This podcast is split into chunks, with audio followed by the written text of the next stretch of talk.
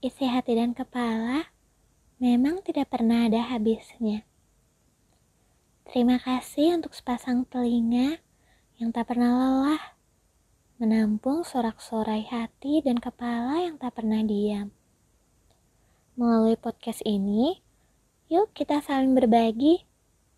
Apa yang aku tahu, mungkin belum kamu ketahui. Apa yang kamu rasa, barangkali bisa aku pahami. Sekarang, kamu juga bisa kok menyuarakan isi hati dan kepala kamu. Karena Anchor dan Spotify kini menjadi platform yang mudah bagi kamu yang ingin mengudara seperti aku. Jadi, selamat menikmati.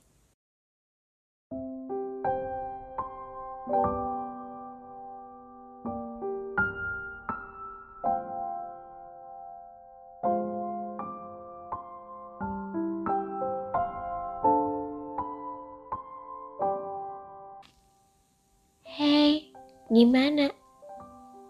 Diangkat nggak teleponnya? Oh enggak. Tapi pesan yang kamu kirim kemarin udah dia balas kan? Oh masih read doang. Sini sini. Duduk. Kita ngobrol bentar yuk. Ngobrolin apa yang kamu alami sekarang?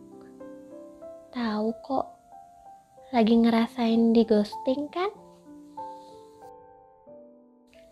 Kayaknya sekarang lagi rame banget ya. Gak public figure, gak orang-orang terdekat. Bahkan sekarang kamu pun juga kena ghosting. Padahal cuma satu kata ya, tapi rasanya menyeramkan. Ghosting itu Gak hanya dalam konteks asmara kok. Bisa soal pertemanan, urusan pekerjaan pun bisa. Tapi mungkin di podcast kali ini Astrid lebih nge-highlight soal asmaranya kali ya. Karena memang yang sekarang lagi ramai dibicarakan tuh ghosting dalam urusan asmara. Jadi di kamus Cambridge itu Ghosting diartikan sebagai cara seseorang mengakhiri hubungan secara tiba-tiba dengan menghentikan semua komunikasi dengan mereka. Tuh, baru definisi aja udah ngeri gak sih? Tapi garis bawahi ya, tiba-tiba dan menghentikan semua komunikasi. Jadi kalau dia menghentikan komunikasinya itu secara bertahap, atau mungkin dia tiba-tiba ngilang. Tapi cuma di salah satu media sosial tertentu misalnya di WhatsApp doang atau di Instagram doang. Tapi di media sosial lain dia masih ada itu nggak bisa disebut ghosting. Enggak cheat aku yakin dia itu ngeghosting aku. Karena ya itu kemarin kita masih baik-baik aja terus dia tiba-tiba ngilang. Dan itu gak hanya di satu medsos tertentu. Aku DM dia, aku chat dia, bahkan aku telepon pun gak dibalas. Oke, pasti sekarang yang berputar di kepalamu, kenapa dia pergi? Aku kurang apa? Emang aku difoto sama aslinya beda ya? Oh, aku ada salah ucapan atau tindakan kali ya. Makanya dia tersinggung. Tapi kemarin kita masih deket loh. Terus dia mau akhirin gitu aja. Enggak, enggak. Pasti ada cewek lain. Ada orang lain. Puncak pikiran kamu ada di titik. Ternyata aku gak seistimewa itu ya. Ujungnya hanya asumsi tanpa fakta yang terus berkembang di pikiranmu tanpa adanya penjelasan. Dalam jurnal Psychological Correlates of Ghosting and Breadcrumbing Experience, menerangkan bahwa ghosting itu terjadi melalui satu atau banyak cara. Tapi karena sekarang lagi pandemi, mungkin kebanyakan yang menjadi korban ghosting itu via teknologi. Misalnya, dengan yaitu yang kayak kamu tadi cerita, nggak menanggapi telepon, chat, atau memblokir di seluruh medsos. Iya, Persis kan kayak yang kamu alami sekarang? Eh, sakit karena ghosting itu nggak lebay. Sedih karena kepergian tanpa aba-aba itu wajar adanya. Kenapa Astrid bisa bilang gini? Oke, coba pelan-pelan kita bahas dari dampak ghosting itu gimana ya. Dampak pertama, Psychology Today itu menjelaskan bahwa seseorang korban ghosting itu setelah ditinggal pergi secara tiba-tiba akan merasa dirinya itu nggak berharga. Make sense kan? Misalnya, bayangin kamu punya sesuatu yang penting bagimu. Ingin kamu jaga kan pastinya?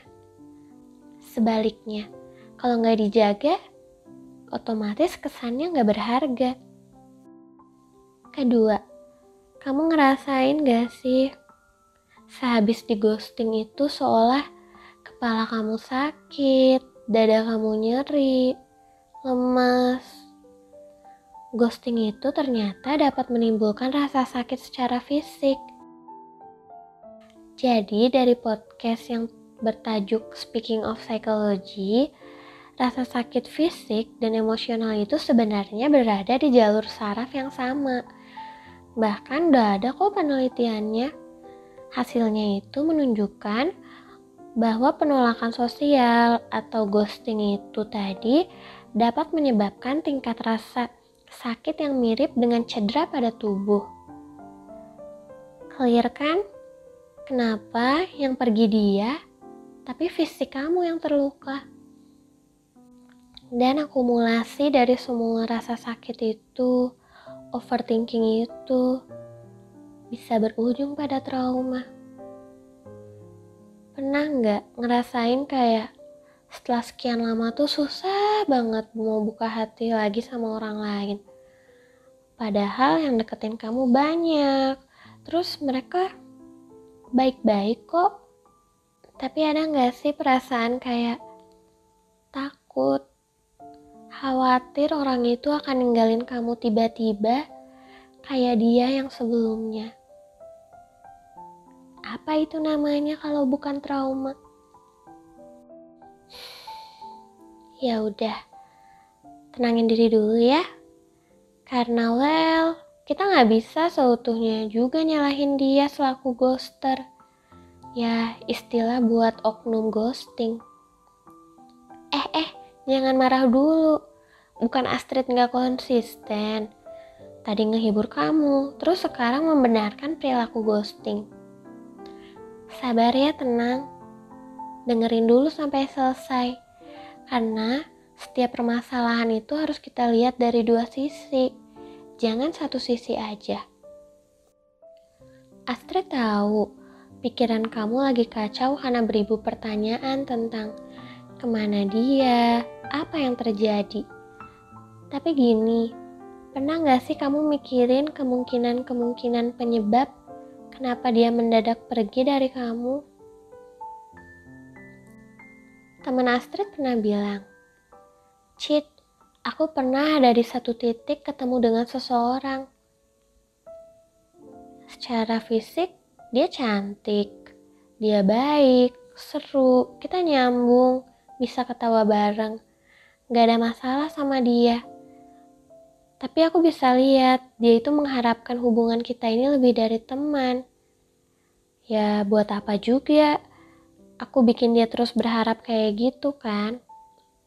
Aku udah coba kasih pengertian ke dia bahwa kita tuh emang lebih baik temenan aja. Tapi dia masih gak mau ngerti. Terus aku harus apa?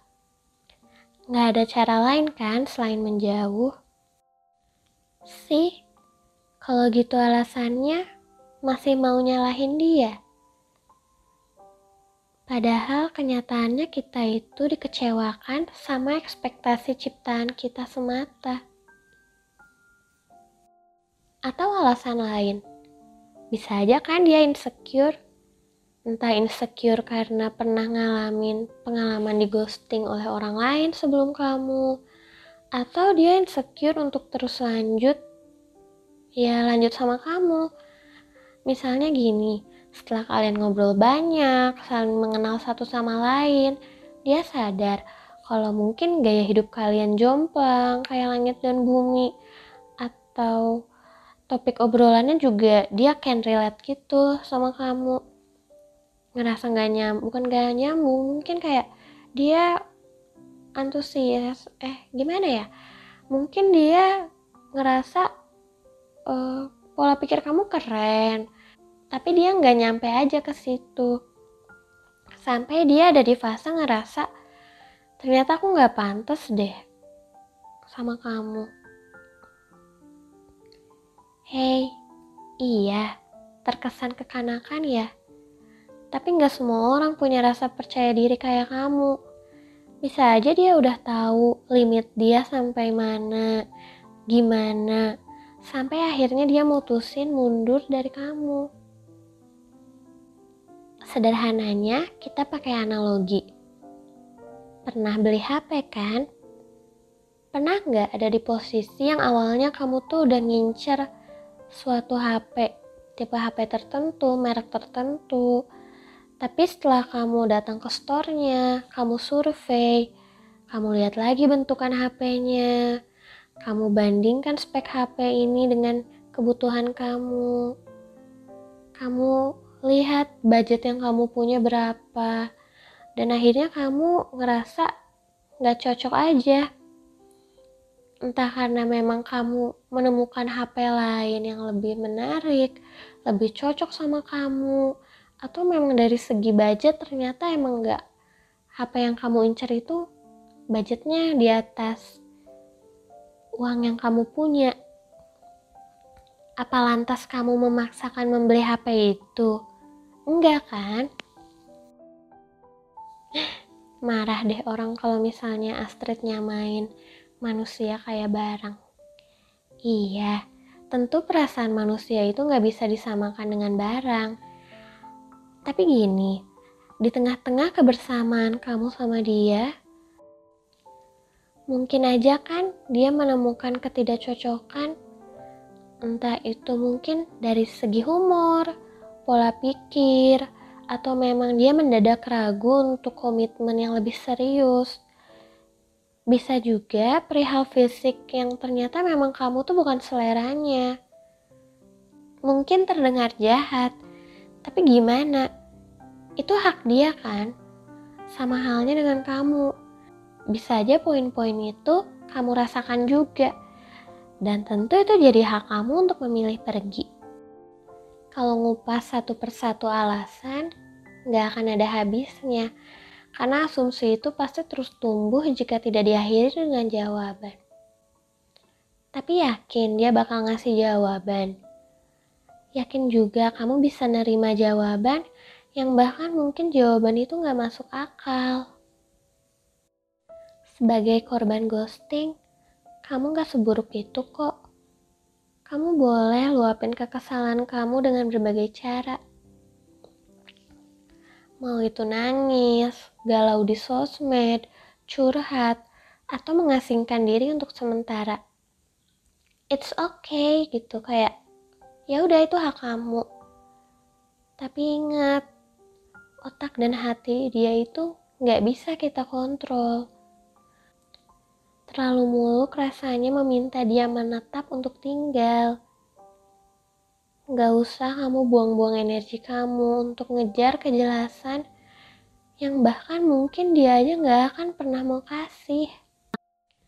Jadi, daripada sibuk bertanya, ini aku atau dia yang salah? Kontrol hati dan pikiran kita sendiri aja yuk. Jangan sampai kita mengharapkan lampu hijau, padahal diberi lampu kuning aja belum tentu. Namanya suatu hubungan, Mau itu pertemanan, cinta, bahkan relasi pekerjaan sekalipun, apa pun itu bentuknya, kalau memang sudah dimulai, pasti akan menemui titik akhir. Suka nggak suka, siap atau enggak, kita harus nerima bahwa kadang jalan cerita itu emang gak berjalan sesuai harapan kita. Lalu, kalau kamu adalah seorang ghoster, terlepas dari seluruh kemungkinan, kenapa kamu tiba-tiba pergi? Coba kamu jawab. Memang sesulit itu ya untuk bicara. Kalau kamu datang baik-baik lewat pintu, pulangnya lewat pintu lagi yuk. Jangan tanpa pamit lalu pergi lewat jendela. Terakhir, kalau kamu emang udah mateng, udah yakin buat memutuskan untuk pergi, gak usah kembali ya. Apalagi datang dan pergi sesuka hati. Tahu kan? Lagu pelanginya hi-fi. Jangan menyapa dan hilang. Terbit tenggelam bagai pelangi yang indah hanya sesaat. Bila memang tak ingin di sini, udah ya, jangan berlalu lalang lagi.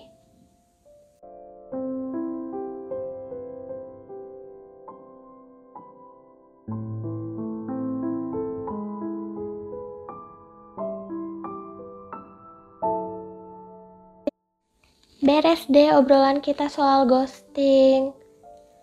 Jadi gimana? Udah makin yakin kalau kamu kena ghosting? Atau sekarang kamu lagi introspeksi? Udah mulai, ya udahlah gitu sama keadaan. Apa pun itu, apa pun itu, semoga perasaan kamu jadi lebih enak setelah mendengar podcast ini.